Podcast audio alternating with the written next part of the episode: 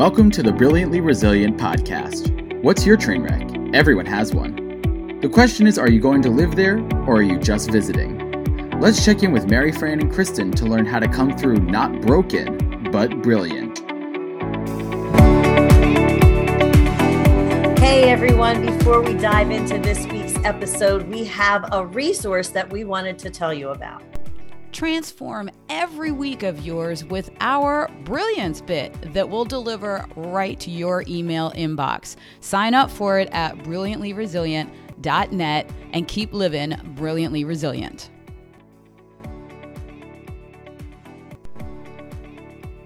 Hey, welcome to another encore episode of one of our favorite Brilliantly Resilient show guests, Eric Edmeades. You are going to just laugh your head off at the story Eric talks about with road rage. You can't even believe it. You got to stay tuned to the episode until he gets to that part.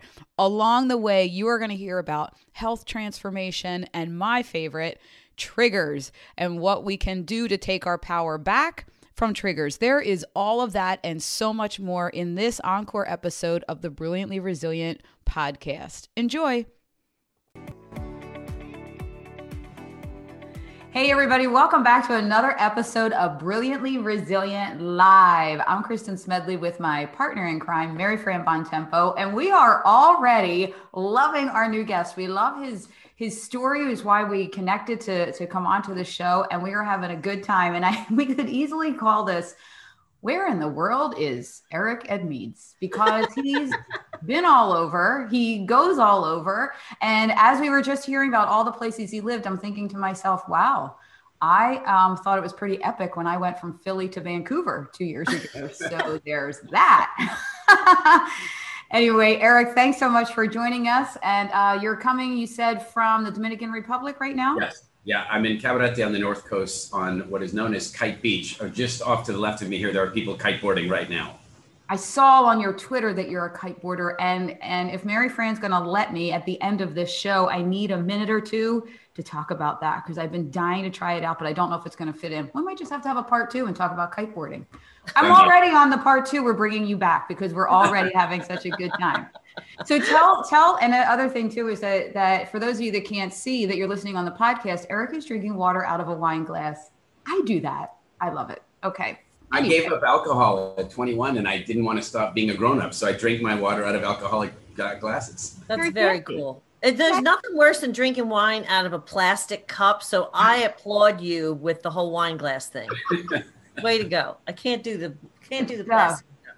Okay, right, so now so, we've spun off completely yeah, into right? directions that make no sense to anybody but us. I want, I want Eric, I, I want you to say again, as as you did before we hit record, that I we had said, oh, you just got back from Africa because that's what when we uh, connected a couple of months ago, that's what was happening. but tell everybody what you said about where you live and and where you've lived, real quick. I was originally born in South Africa. My parents were opposed to the uh, government in South Africa, and so we immigrated to Canada when I was small. And I more or less grew up in Canada, uh, you know, keeping my roots and connecting with South Africa as a child. And then uh, in my early 20s, I moved to uh, Ireland for a year, then the UK for 10 years, then homeless, traveling around the world for two years, and then I decided to settle down here in the Caribbean. I love it. I love it. And as I said to Eric before we hit record, I'm moving like three miles away and my kids are all having panic attacks. they, some of them don't like change. I'm like, oh my God. But anyway, so so here's a couple of things. We're gonna we're gonna go through your your journey a little bit, but just help me help me with this one. I saw on your bio you are the Indiana Jones of the health world. I think that is just hilarious. Please, please unpack that for us you know, it first turned up on some blogger site like 10 years ago because I, uh, you know, there's a number of things. I, I, I'm, I'm, I've been doing workshops and that kind of stuff for many years, but my favorite things that I do are not in a classroom. Like I, I've uh, done seven summits of Kilimanjaro um, as a leadership program. So teaching oh. people mental toughness and leadership and climbing Kilimanjaro. And then I do, I've been doing wildlife photography since I was 12, but I think the the and then also I've been visiting the Hadza people in East Africa for about ten years, and they're proper nomadic hunter gatherers. You know, no farming, no money, no cell phones and stuff. And so I think because I, you know, if, if you ever look at any of my like press or social feeds or what have you, it's full of, you know, pictures in the wilderness and adventures and stuff. And so, you know, one thing leads to another, and that's where the identity comes from, I suppose. I love it. I love it. And your shirt says Wild Fit. That's your company now. That is one of my companies. Yes, it's uh, it's my, my, my deepest passion since I was 21 years old. Really has been about what we might now call nutritional anthropology combined with food psychology, and um, and so I you know while I, I was doing many other things in business, uh, the undercurrent of everything that I was doing was trying to understand health. I, will tell you, basically what happened is I at 21 I, I, I had been sick for many years and not i'm not not terminal or anything but just like constantly at the doctor with this or this or that or this and then uh, one day I sat down with some friends, and you know, one of them kind of introduced me to Tony Robbins, and the next thing you know, he was giving me the old, well, try 30 days of you know different eating, mm-hmm. and um, 30 days later, I'd lost 35 pounds, and all of my symptoms were gone. And my doctor called to confirm the surgery I was supposed to be having, and I said, "Hell no, I'm not doing that. I don't need it anymore." And I, and then I said, "And by the way, I'm curious, how many years did you?" Uh, this is kind of it was very impetuous, but how many years did you go to school to become a doctor and he said six years and and i well in in that six years like roughly how much of that was devoted to nutrition? I'm curious. It's like the answer of course is none. Literally yeah. none. And that that immediately brought up this thought for me of like would i take my car to a mechanic who'd never studied oil or automatic transmission fluid or antifreeze? Uh, no I, I really wouldn't. Wow. and uh, so in any event, I, um, I, I, began this journey around uh, food, nutrition, and that kind of stuff, and and that uh, in about 2011 or so uh, gave birth to WildFit, which is a company that helps people change their relationship with food. Wow. Yeah, we um the the thing that that, that fascinates me about this whole discussion, and Chris and I have seen this happen over and over and over again. People have some kind of an experience in their life and it it reaches way down deep you know it's somehow it whether it's in your case it touched your body but it also touches your soul in a certain way you know because there's no separating the two. There's no separating that whole you know body soul connection thing. And then that becomes the thing that drives you to to you know your your passion in life to your you know your goal your your purpose or or whatever it is. So then how knowing that this thing that this this idea sort of saved your life how do you take that as a young person and think okay i'm going to make this my my career. I'm going to figure out how to do this and turn this into something that can not only help other people but make me a living yeah i, I think there's a couple of important points in there. The, the one is when you talk about resilience like first thing I, I just you know kind of a little off topic is nothing will support someone's resilience and healing from trauma better than being healthy Mm. Uh, you know, so th- there's no end of psychotropic drugs that somebody could give you or therapeutic techniques. But the bottom line is, if your body is not healthy, healing is just about impossible. So that's that's one thing. And then also related to that is, you're right. Sometimes somebody is wounded in a way, or hurt in a way, or tested in a way, and when they overcome that thing, they then feel compelled to go and support the world at overcoming that. And that I think that is because if you are the least bit empathetic, any pain you've had you filter on top of your empathy. So I had all this pain and suffering. So, for example, my doctor wanted to have my tonsils taken out at 21 years old, which is a very serious surgery at 21. And and now anybody who tells me they're having sinus problems or acne, or I, I, I'm like immediately there for them because I lived that so much, right? Yeah. So, but the next thing is like, how do you, as a young person, turn that into something? And I, I didn't really do it as a young person. As a young person, I, I did what a lot of people do, and that is I took a look and I said, you know, what's most important to me at the moment is I I, I want to live a comfortable life financially. And so the first thing I did is I started thinking about money. And so while I had this hobby underneath me the whole time, I, I went into business and I got involved in, in sales and marketing and then in entrepreneurship and a bunch of different things. But underneath it the whole time, there was this passion. And one one thing that I I really really like look money can't buy happiness. Rubbish. Yeah, like it can't buy happiness but i'll oh, tell you happiness is a lot easier when you've got it. And and, and I, I know that sounds a bit shallow but here's one way i think of it is if you if somebody is living paycheck to paycheck to paycheck and then their boss treats them badly they can't quit. They, they, they don't have any choice. They're basically a, a an administrative slave in that business. They can't get out. And then once they have one month of savings suddenly they're like, well, there's a line that you better not cross or I might leave because with a month of savings, at least when you have three months of savings, your boss better treat you with respect. Yeah. When you have a 12 months of savings, you better like your job. You see, suddenly having that savings is going to put you in a position of, you know, choosing a job you like versus a job that you need to have to pay the bills. And and then the next level is that when you no longer actually have to think about money, and that's I put myself in a position where I knew I was safe for a couple of years of money.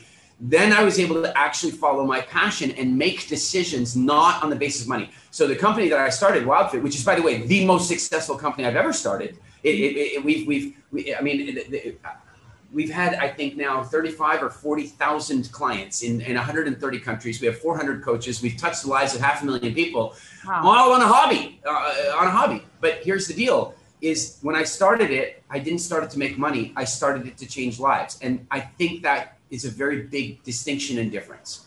Yeah, yeah.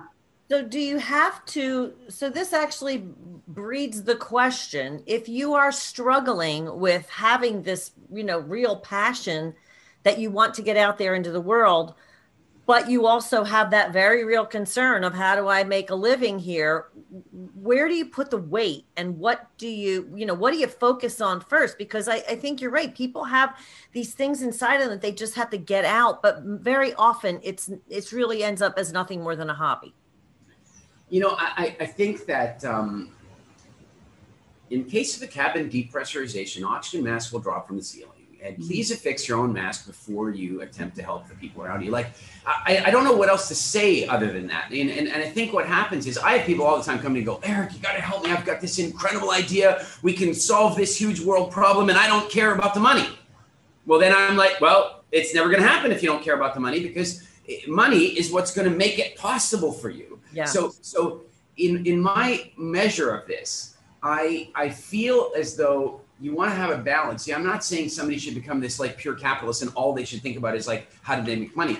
I, I just think that when somebody takes care of their finances and doesn't need to buy that sports car on a loan, doesn't need to use that credit card, like just just does a few adjustments they can buy themselves even three months of financial freedom. And three months of financial freedom is enough for you to now follow your passion and possibly turn into a business, particularly today with the power of leverage on the internet. Like you, you can take my WildFit, incidentally, having reached 130 countries around the world, was started in my living room in a tiny little house 150 miles that way in Turks and Caicos with no clients around me. Like it wasn't like I wasn't sitting in New York where I have all these people around me that want to. I, I was but luckily today with the internet, I was able to jump online, start doing live coaching, and boom, my passion turned into a mission, and my pa- and my mission turned into a business.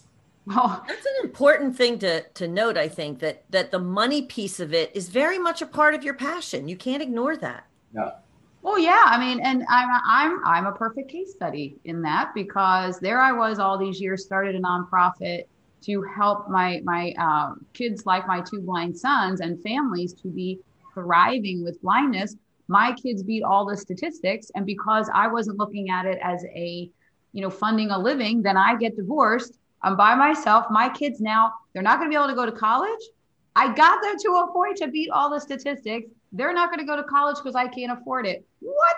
Right. So I'll tell you what, though, Eric, to your point, when I shifted and started doing it for profit, you know, not like, you know, mansions and everything on beaches, but for profit to take care of my family, my impact has grown in insane ways because I went about it differently. I went about it more like an entrepreneur building a business to feed her family, and the impact came along with it. Yeah, so, no total truth. Yeah.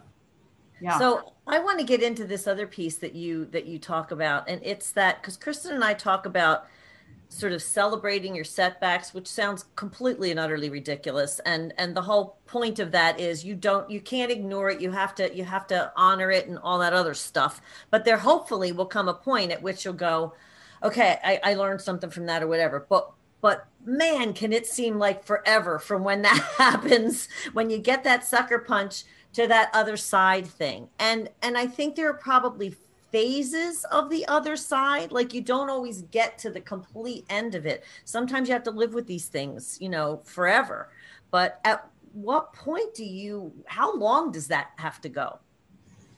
You know, um, to answer that, let's let's unpack it a little bit. So, the way I view life is that, however much anger, resentment, regret you have about the events of eh, your past and your behavior in the past and so forth will automatically um, have a direct relationship with the amount of anxiety you face your future with.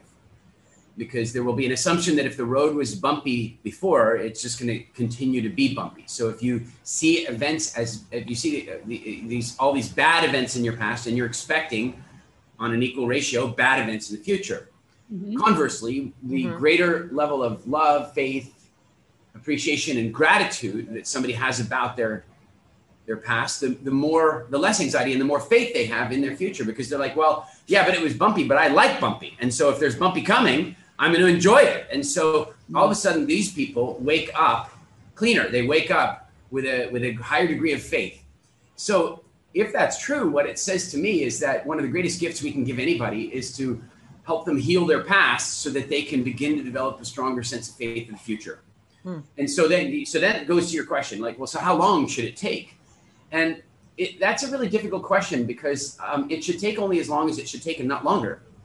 And um, God, I hate answers like that. yeah, it's but but I think I can get us to something more tangible than that. Mm-hmm. One of my one of my earliest observations about this idea um, was when I first started really getting interested in the in, in, in the subject of meaning assessment. Uh, you know, um, uh, I think Tony Robbins says there's nothing in life that has meaning except the meaning you give it you know, and uh, I, I, think W. Mitchell says that as well. But my real mentor in the space of meanings, I, I say mentor, I of course never met him, but uh, Viktor Frankl um, in, in, in, his book Man's Search for Meaning. And when I really started diving into that meaning stuff, I right around that time I, I read this article about these two women who had both been assaulted in um, in, in, in, in Central Park in New York and the article talked about their what ha- what happened, you know, the assault, and then what their lives were like after the assault. And um, the one woman had understandably been devastated by the event and, um, you know, undertook all kinds of interventions and therapies and ended up on a variety of uh, uh, prescription uh, behavior modifying drugs, you know, antidepressants and what have you. And then, of course, that didn't really work. So then she turned to non prescription type drugs and a few suicide attempts.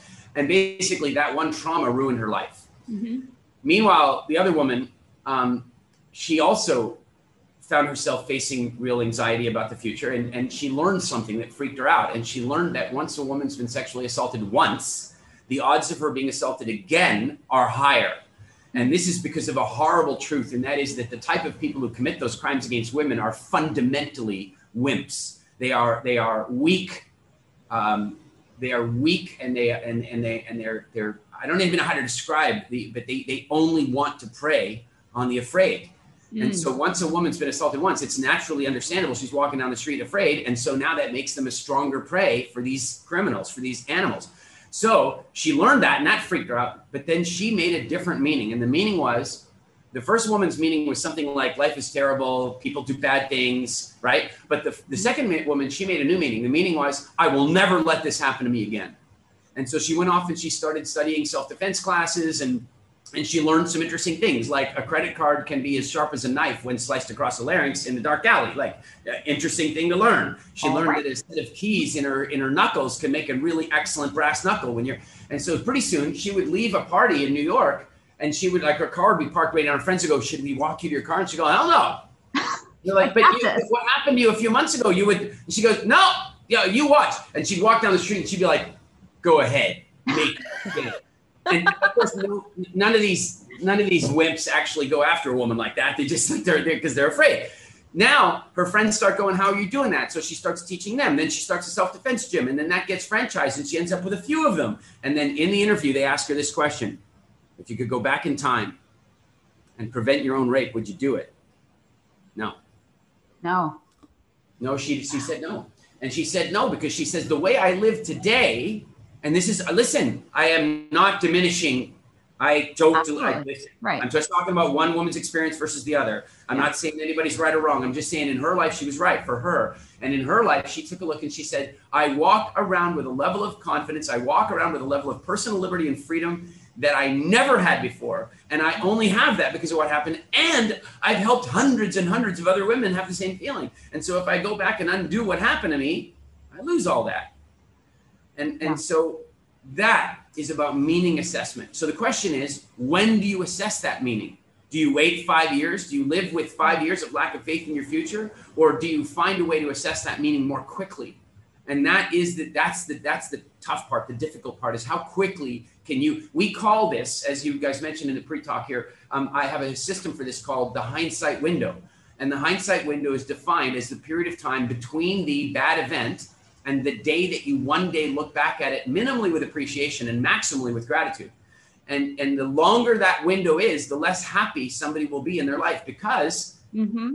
discontent in their past equals anxiety for their future. The shorter that window is, the greater faith they have that life is happening for them hmm. all the time, especially when it doesn't feel that way. Well, let me ask you though, do you think, and maybe this is maybe I'm jumping the gun and you're going to talk about this, is the more you practice looking for the you know the meaning assessment get better at it does that window start to shorten over yeah, every I, experience I, I, I, believe so. Um, in our workshops and, and in my writing i refer to something called Frankl moments of course named after Frankl, Frank, Viktor Frankl and mm-hmm. they they're stimulated by his quote which is roughly there is a um, there is a moment between stimulus and response and it's in that moment that you establish your freedom as a human being by assessing a conscious meaning effectively and so we call those Frankl moments. And so as you have something, uh, let's say, adverse happen to you, what is going to happen is, look, we we are animals, like animal, humans are animals, and and but we have consciousness. But we don't spend most of our time conscious. We spend most of our time just automatically behaving, right? We eat automatically, we argue automatically, and and and and the more we let the animal part of us take over, the more trouble we're in because we live in a modern world. If, if you were living in nature, that might serve you, but here it doesn't. So, for example, your, ch- your children do something and you feel anger and, and so on. So, what happens is your body starts producing a bunch of adrenaline, noradrenaline, and stuff that you would have needed with anger in the past because anger would have often involved, say, physical confrontation. Mm-hmm. But you see, since you're not planning on having a physical confrontation with your children, those chemicals are not useful for you in your body. And anything you say to your children with those chemicals in your body is likely going to be something you're going to have to apologize for later. That was me yesterday. there you go, right? And, and it's, it's a big thing because you see, in that moment, by the way, you yesterday, tell me this was there not a tiny little voice somewhere deep in the back that was going, Why are you saying that? It was going, Stop it, stop it. And you know what? And to your point of being in, in good health, I it was over our move. I have not slept. I have been stressed out. I mean, it was the perfect storm. I haven't had a workout, you know, and then yeah. and then the 17 year old gets in the car and goes, I said, We're gonna see the new house. Hmm. And I went, Berserko. Yeah. You know? And yeah. and I can really do a run-on sentence that will tell you everything you don't want to hear for a full 20 minutes down the road. It was awful. And now I am going to have to spend quite a bit of time undoing that. But yes, I had that voice going, Kristen, what is the matter with you? And I'm like, Kristen is tired. Kristen's filter is exhausted. And I never should have said a word. Yeah, and so the difference was is which mind were you in? Were you in animal mind or, or, or conscious human mind? And you your chemicals took over. And and so when we if we examine that, like um, here's a crazy example. I was in the what what became the Atlantis Hotel in Paradise Island in the Bahamas. Oh yeah and it was before Sol Kerzner bought the place, and so it was still a casino back then, uh, before they built the towers and stuff. And I'm in there with some friends, and I order some drinks at the bar, put the money on the bar, and as I put the money on the bar, four men walk in with automatic assault rifles and start shooting. Stop and so it. glass is exploding all over the place, and people are screaming and all that kind of stuff. But for some reason, I interceded. I I I I, I I stopped the chemicals from taking over. I immediately thought to myself, what does this really mean? And I thought, well, it really means they're here to rob the place, or because of mass shootings, they're here to kill a bunch of people. What does that mean? What it means is, I don't want to be near people. I just instantly thought, I don't want to be near any people. In the meantime, everybody else has gone into total shock herd animal mentality, and they're just screaming like Fozzie or like like Gonzo from the from the Muppet Show, and they're running down the ah, they're running down the hall together, which is perfect for a mass shooting, right? In my case, I slowed time down. I created the Frankl moment, and I said, I don't want to be near people. And I saw there was a door behind the bar. Jumped around the bar, opened the door, grabbed my fiance by the hand, pulled her through the door. She thought I was insane. because we're going into a part of the hotel you're not allowed to go into, staff only. And I jumped in there. Guess what? It was the kitchen. And you know what? As soon as I walked in the kitchen, I was like, well, these guys are not here to make sandwiches. You know, so in that moment, I was able to find the Frank, Frankl moment. I was able to find it and not panic. Now, as it turns out, nobody was killed that day. One guy had a heart attack and a bunch of people were injured by glass and so on. But, you know, they weren't there. They were just there to rob. But the point being is in the toughest scenario, like with terrifying fear where adrenaline should take over, for some reason, I was able to pop over and prevent the adrenaline rush. And, and, and so that's what we want to do is when something triggers us like that, we want to try and be as conscious as we can in the moment that it's happening. And so, for example, in speaking to your children, your children, I, I swear, it's like they want to piss us off. They want to trigger us. it's there to test us. They're our ultimate teachers. But I can tell you, one of my proudest things, and look, there are a lot of things I could have been a better parent about. I have a 23 year old and a four year old and and I you know I'm working on it all the time. But I, the one thing I'm very proud of is that in the 23 years that my son has been my son, I've never said words to him in anger ever. Now wow. he grew up, he lived most. I, he didn't live with me full time, so I, I want to disclaim that I'm not some. All super, right. but but that doesn't mean he didn't try to provoke and trigger and provoke and trigger all the time. Especially he did because I wasn't there full time, and I should be guilty about that and all that stuff, right? And so what happened was is that we would have a debate or an argument, and if ever it started to move to anger in me, I would just look at him and go, "Do you know? I feel like I might get angry about this. Can we take a break?" And he'd be like, "Yep." Because he'd never seen the anger, so he's like, "I don't know if I want to." so I just never... for me. wow, wow, that's that. You know what? I'm sitting here as you're talking about finding the meaning. I think I, I, guess I was just so tired that I just went right past it because I know what the meaning was while I was getting upset. I was doubting myself with the house purchase because I did it all by myself for the first time in my whole entire life, right? So I already yeah. had all the doubts. So when he's confirming this might not be a good idea, I was like what? freaking out for, and that was the meaning that I should have just said, you know what, this is triggering everything. Let me just shut up for a minute. I'll give you another meaning that might help create the Frankl moment for you the next time something like happens. You go like this if you are having an, an immediate and intense emotional response to something, you there's something for you to learn. Hmm. Like it, that's just the way it is. If you have an immediate and intense emotional response to something, there's something for you to learn. Emotions, the whole purpose of emotions, in my opinion, there's two big purposes of emotions. One is for them to reward and teach. So, in other words, some are comfortable and reward us, and then others are uncomfortable and they teach us. The other reason for, me- for emotions is that emotions are the glue that cause memories to actually stick in you. In other words, if something intense has happened that you might benefit from retaining, you want to learn from this, then you have an intense emotional experience and that'll lock the memory in. So you don't have to repeat the mistake later. Mm-hmm. So in the meantime, your child says this thought-provoking thing, right? or, or anger-provoking thing. And in that moment, you start to feel it well up. You go, okay, if I'm feeling this, there's something to learn. What is there to learn? What is there to learn? What is there to learn? And if you it's like an off ramp. I'm, I'm saying there's like you're on the freeway and you're about to take the freeway of anger and the freeway of you know of saying stuff you regret and having to apologize and there's this off ramp of what could I be learning from this? Hmm. And so the minute you take that off ramp, you, here's you, what I'm seeing. Consciousness. Here's what I'm hearing in this, both in the example that you gave and the example that Kristen gave. The undercurrent that I sense in both of those situations is fear. There was fear there. So is that a question that we can ask ourselves in those moments? Okay, what am I afraid of here? I'm afraid of something. What is it? And then, yes, and yes except for one problem. And, and I, I, I'm with you. I just, here's the problem. When I ask, what am I afraid of here? Then I'm going to think of the thing I'm afraid of. Ah, okay. Right. So what I want to do is I want to be really realistic about something. And by the way, I, you know, I don't know if you've noticed this, but the suicide rates have been climbing steadily for the like steadily. Now, I want you to think about something. We live in the safest times in the history of Earth. Mm-hmm.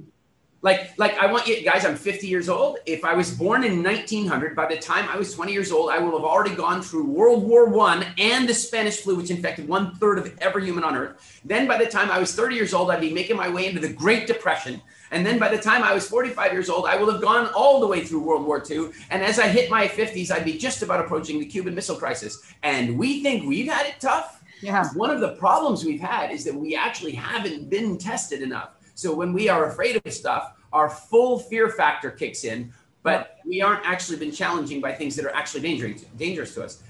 w- one more thing about this. Think about this. People stop playing video games not because they get harder. They stop playing them when they get easy. When the game gets too easy, you go, well, I'm going to go play another one. And I honestly believe that part of the problem we have right now is that life has become so easy and so unchallenging. And we are used to having major challenges. So today, you get a bill in the mail or a summons. Oh, not a summons. Like you get a summons in the mail. And the minute you get the summons, what happens? The old Paleolithic fear system runs. You start producing your adrenaline. You gotta, you gotta, you gotta produce cortisol. You know what cortisol does? It helps coagulate your blood. So if you get cut or something, you won't bleed out. Well, hang on a second now. It's slowing up your blood. It's tensing up your heart. It's tensing up your muscles. And you haven't even opened the envelope yet. And how is this going to help you to process what's inside the envelope? The only way it's going to help you is if you get a really serious paper cut from the envelope. Otherwise, it's not helping at all. So you so okay, this is this is hugely informative and also yeah. like just just slightly confusing and terrifying because there are those parts there are those sort of instinctive parts that we have no control over so, how do we get our minds around all of the stuff that can send us into hyper overdrive for pretty much no reason at all? How do we get our minds in control over that and then but but not have to experience major major things to recognize. I mean, Kristen and I have, I think Kristen and I are a little bit better at that than maybe some people because we both did experience major, major things. So now it's kind of like, yeah, all right, whatever. I can, uh, we'll figure this out. You know, like both of us are kind of in that mindset, but not everybody is. So, how do you find that place where you don't, your hair's not immediately on fire? But you you know you honor the instinct that's kicking in all right so there, there's um when we when we do work uh, with people on the hindsight window, there are three perspectives. There's uh, there are things that happen in your past. There are things that are likely to happen in the future that you already know trigger you, and mm-hmm. then there's you dealing with the present. So let, let's go through the three of those. Uh, my favorite example for dealing with um, uh, you know the future is I used to be I used to just be like a professional road rage specialist. Like I lived in the United Kingdom and I got heavily into road rage. And all, all the time, people would cut me off and I'd get angry and I'd want to catch up to them and give them the middle finger or the two fingers or the arm gesture or yell something at them. And Doing this. this. Yeah, yeah. I threw a little friends action on it. Like, you know, you get them, right? And and and what happened uh, was is that I began to realize that every time that was happening, it was causing a huge adrenaline um, uh, flow in me, and it was it was aging me, and it was stressful, and it, and and then I was going into a meeting with all these negative chemicals in my body. Tell me they don't smell that. Tell me they don't feel it, right? Right. And so I was on my way to a meeting, and this happened to me. And and um, I, I I got to the meeting on time, but I actually called them and said, actually, I've been delayed in traffic because I'd had this horrible road rage thing, and I didn't want to walk into the meeting with that energy. So I sat and meditated for 15 minutes before I went to the meeting, and I thought I got to do something about this road rage. And, and, and I thought, but you just said something very telling, and, and it is the belief that we have, and as these things are not in our control. What are we supposed to do? They're not in our control. Well, hold on now maybe we can wrest control. Maybe we can get control if we find the Frankl moment. Sometimes we have to create the Frankl moment. In the United Kingdom, the second national sport after road rage is uh, football or soccer to you. Mm-hmm. And so um, in, in, in soccer, the way the refereeing works is that they use red and yellow cards. So a yellow card is a warning, and a red card is you're out of the game. And so I thought, all right, I want to create a different version of this. So I bought myself a set of football cards and I put them under the visor of my car. So now I would go driving, and, and, and I, the first week I remember I'm driving along waiting for somebody to cut me off, waiting for it. And somebody does something, they cut me off, and immediately I'm thinking red or yellow, red or yellow. And I thought, uh, let the game go on. I was like, it's not that big a deal. And I was like, oh my God, a week ago, I would have been ah! like, you know, now I'm red or yellow. And the guy, and it's all done, right? I'm like, holy, I have freedom. And, wow. and then about two weeks later, I'm driving along and I'm on a four lane road and I'm driving along, and the guy from the outside lane does a U turn around me And worse than that, there's no room on the other side. So he ends up stomping in front of me. And this is at 50 miles an hour. Well, 30 miles an hour. And I have to slam on the brakes, actual rubber burning, not to hit him. I'm looking at him, he's looking at me, and everybody's watching because the traffic's dense. And and I'm like, and and, and I start to feel that rage just for one split second. And then I'm like, this is a red card offense. and I grab the red card and I had a convertible, and I stood up and I Stop it. and he lost his shit. He was he was laughing so hard he could tears. He was, and then I I'm laughing, and then the passengers in his car is laughing, and then all these cars here that are watching, they're laughing their ass off. They all think that they're on some candid camera show because it looks set up. Oh my God. Then did something I'd never seen before. It was like a first time event. I wish the cameras he apologized. I don't care how many hand gestures, finger gestures, cuss words. I've never gotten an apology. Now Wow. he. And my my day was improved, his day was improved, and everybody's days was improved because I created a Frankl moment by having consciousness that I had a trigger. Yeah. By the way, if you have a trigger, and I'm sorry, this is like some people get triggered when I say this, but like if you have a trigger or buttons to press, who do you think built the trigger or the buttons? You. They're your trigger, they're your buttons. You put them there so people could push them, so you could learn about who you are as a human being. And so I found I had this trigger, and I'm like, all right, now it's up to me to dismantle the trigger. And and so That I did. is so great because you know when I talk to groups of women, I always say to them, "Stop looking for reasons to be offended." Yes, find the them. easier you are to offend, the easier you are to control. Yes, ah. that's exactly right. Oh my God, I'm, I've been taking notes, scribbling like crazy. This is definitely a note-taking moment. Do you know what's so funny, Eric? I'm see I'm a lifelong soccer player, and I'm seeing my high school soccer team this weekend for someone's 50th surprise party. And we have been in these group texts and stuff for a long time, and we talk on Zoom and all. And we're some of us are in the middle of of figuring out some triggers in our lives and why is this happening? I can't wait to tell them this crazy story of the red and yellow card. I may actually bring it to my my uh, single girls uh, group too and say because we all will talk about the dating triggers and all the stuff in relationships we'll be like we'll be we'll be at the clubs handing out red and yellow cards I think what they should do in the UK, and I kind of tried to get it going there, but I was running my business and, and, and, and other stuff. But I really think that the UK should create a, because they have a serious road rage problem, they should create a thing called driving as a team sport. And they should issue red and yellow cards to everybody and turn it into a road game.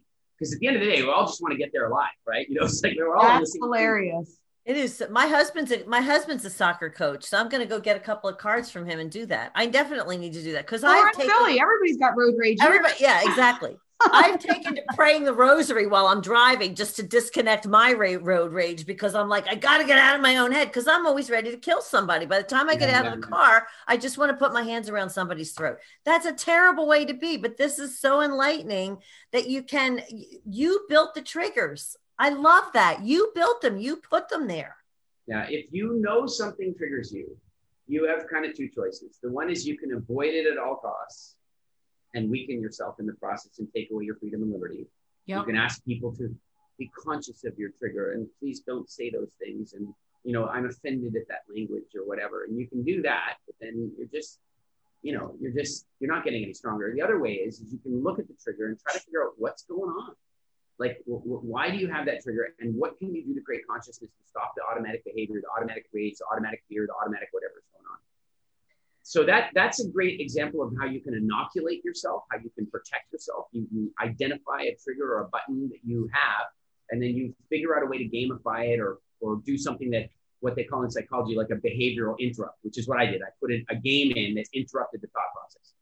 But then the next one to think about is what do you do in the present, like in the moment? Yeah. You know, that's that's you know that's that's the toughest of them all. And we'll get to the past in a minute, but the, the present is the toughest one. But again, go back to what happened to me in the casino. I asked myself, I forced myself immediately to ask, what does this really mean? In fact, I have a talk on YouTube called The Hindsight Window. I actually gold casted it as well. And um, and in there, I tell a story about my my wife and I coming home from a huge six months on the road, and everything we owned got stolen out of the car. Everything we we, we had a driver that we'd been using for years. We trusted him. We went to do some grocery shopping because we hadn't been home for six months on the way home from the airport. We got went into the store, came out, everything was gone. Passports, money, original videography and photography from the trip that had not been backed up. And we're talking the most unique stuff, wild chimpanzees and Mahale and eh, you know, time with the Bushmen and and all of our like and, and probably 50 grand worth of stuff and computers and all this original. I mean, and you know, gone. Now, the thing is, when you open the car door and you see that that stuff's gone, what's going to happen in that moment is you're going to get triggered, right? And, and, and but the thing is, you're going to be get triggered for um, I don't let's call it days gone by. Like the reality is, is that if those guys were there robbing me in the moment, rage might have been useful. The extra strength might have been useful. But as they're not there anymore, that's no longer a useful emotion. And I felt it coming up and the rage and the hot tears in my eyes. And I'm so angry. And then I asked myself this question Is this the best emotion to handle this situation right now? Absolutely not. I now need to talk to police. And police do not like that. Like nobody wants that, right? No, it's not. And, and by the way, I also need to be a good husband. And my wife is also losing her stuff over here. And she's crying and she's hysterical. And how can I be a good husband if I'm losing my crap? You know, it's like not good. Yeah. So I said, all right, what emotion would be a lot better right now in this moment? And I remember this. I'm standing at the back of the car thinking this as I'm noticing this stuff is gone. And I think, well, calm would be good. Yeah, but that's just not an available app in the down. Yeah, that's not available for download right now. Like I can't. And I said, Well, how would I get to calm? And I said, Well, here's what I know is there will come a time in the future when we look back on this event and we laugh about it. There, there's going to be some time when, and if we don't laugh about it, where we just look back at it with interest, like there's going to come a time when this isn't so painful and maybe even there was some benefit in it. And I thought, okay, mm. all right, if that's true, what benefit could there be in this? And I said, well, I'll tell you for one thing, like my wife and I were very like workaholic like. And so we've just been on the road for six months and we would just come home and start cleaning up and doing work and working hard and working hard. And now with no computers, we're going to be forced to take two weeks off because it'll take at least two weeks to get new computers here. And so we're going to have like two weeks of vacation and we're going to mm. watch movies and walk on the beach and cook for each other. And that's, we're going to have, do other fun stuff. It's going to be, it's going to be a good two weeks. And then suddenly I felt a little different. This is within minutes of opening the door. Wow. And then I thought, well, also, you know what? My wife's had this old Mac, and I tell you what, I'm her IT manager, and Jesus, I, am sick of fixing it. she won't let me buy her a new one because it has a complicated setup, and now she has no choice. I get to buy her a new Mac. Awesome. Plus, uh, you know, thank God this happened to us now and not three years ago when we were at the bottom of our financial lives. We'd recovered, We'd turned things around. Thank God it's happened now, not then because to replace this stuff is fine. I can replace it. It's I mean, not, yeah. I'm not, not going to be without pain. But I just kept going through the list, and I started thinking, it's like this is not this is really not that big a deal. It's really not that bad. Yeah. And I turned to my wife at this point, and I said something to her I could never have said full of rage, that I could never have said full of anger. I put my hands on her shoulders. I looked her straight in the eye, and I said, "Everything's going to be okay." And she says, "How do you know that?" And I said, "Well, look, you know that you and I tomorrow would have been on our laptops catching up with shit, working real hard and all that stuff, right? She goes, Yeah. And I go, What do you think we're gonna do now? I said, Well, do you think we could go for a walk on the beach and we could oh. Netflix and chill and we could we could just hang out and then we could we could cook for each other and we could spend a lot of time in bed. And she smiled. This is within minutes of the door opening and the stuff being gone. I just got a smile out of her. It was a smile through tears. Don't get me wrong. I'm not saying yeah. she was happy but a smile? How is that even possible within five minutes of this happening, right? And it's because I asked the right questions. Incidentally, just to carry on with this, two more important points upon it. That the police were so impressed by my calm that they had me edit the CCTV footage. Can you imagine? Because I, at the time, I owned a movie studio. And so I was in the film industry and we had special software and all this stuff. So they let me edit the evidence wow. to try to find the guys that did this. Can you imagine police doing that if you were not anything but totally calm, right?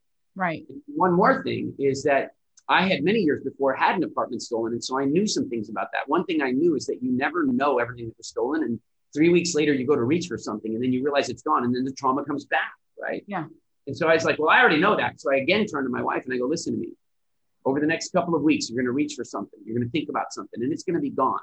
And then this whole day might come flooding back for you. But here's what I want you to know.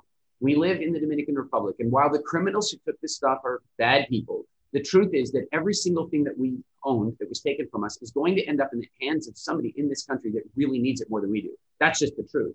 And so just if you notice something missing, all I want you to do is close your eyes for a minute and imagine the exact right Dominican kid or the Dominican person using your laptop or whatever it is that you thought about. I said this to her. Three weeks later, I'm working away, and she comes running in and she goes, Eric, Eric. I go, what? She goes, you know that gorgeous little Dolce Gabbana dress that you got me? And I go, yeah, yeah, yeah. She goes, there is some Dominican girl rocking that dress right now. She's so, great. That's so you know, it, like in a sense, just by uh, and by the way, I'm not talking about suppressing emotions. I, no, I gotta, know. You yeah. got to grieve and stuff, but in that moment, that's not the time for it. In that moment, we need consciousness, and anger and, and rage is the furthest thing from consciousness. Yeah. You you said something um, before. You talked uh, uh about being free, and that was kind of what I was hearing in what you were saying. There is there is a freedom, um, and I mean, you know, I think people try to do that not as clearly as you do, but I find myself when I'm freed of of possessions and those kinds of constraints and stuff like that. Again, not minimizing the trauma or anything like that, but but there is a moment in there that you go, well, I don't have to worry about that anymore. yeah. That's done. I don't have to think about that. Yeah. You know, totally. I'm thinking about when when I found out about my first son being blind. It took me a long time to get over it. Um, and it was actually Michael at three and a half years old that said to me his famous line was, "Isn't this the best day ever?" And I'm like, "What in the? What do you mean the best? How could you ever have a best day? Right? You have no idea." But when I realized my problem was all of my dreams for him were gone. Like I did, I wanted that quarterback. I wanted the starting pitcher. And then when they were gone, I actually thought nobody on this planet expects anything from you. That's one of the thing I was so upset about. But I was like, oh, great. Then anything you do is going to be wonderful. So let's just start here. And he has continued to blow people's minds with the stuff that he's done. But he really, and I, I tell parents all the time, if you take your dreams off your kids, wait do you see how how they can soar without that you know, and you putting that meaning of their lives on them that we have no business doing. But in the moment, I mean, it was my ugliest of ugly cries, I will say, when when he came in and said that to me. But to your point of, you know, putting in that meaning and then looking at it differently, it, it really was freeing. Yeah. Well, Eric, this has been a fascinating conversation, and I learned so much from it about, well, my road rage for one. I'm going to get those red and yellow cards because I need them. So I just want to thank you for that and tell everybody where we can find more about you and this this fascinating perspective because it really is. Well, sure. If you Google hindsight window uh, or go to YouTube, there's a great video there. It's definitely worth checking out for that. But in terms of reaching me, um, if people are interested in uh, in food psychology and having a new way of thinking, like I, I want to be, you know, the, the best way to put this is that you have all these people walking around the world right now who feel like they failed at all these diets they tried and what I want everybody to know is nobody has ever failed a diet. Diets have consistently failed you.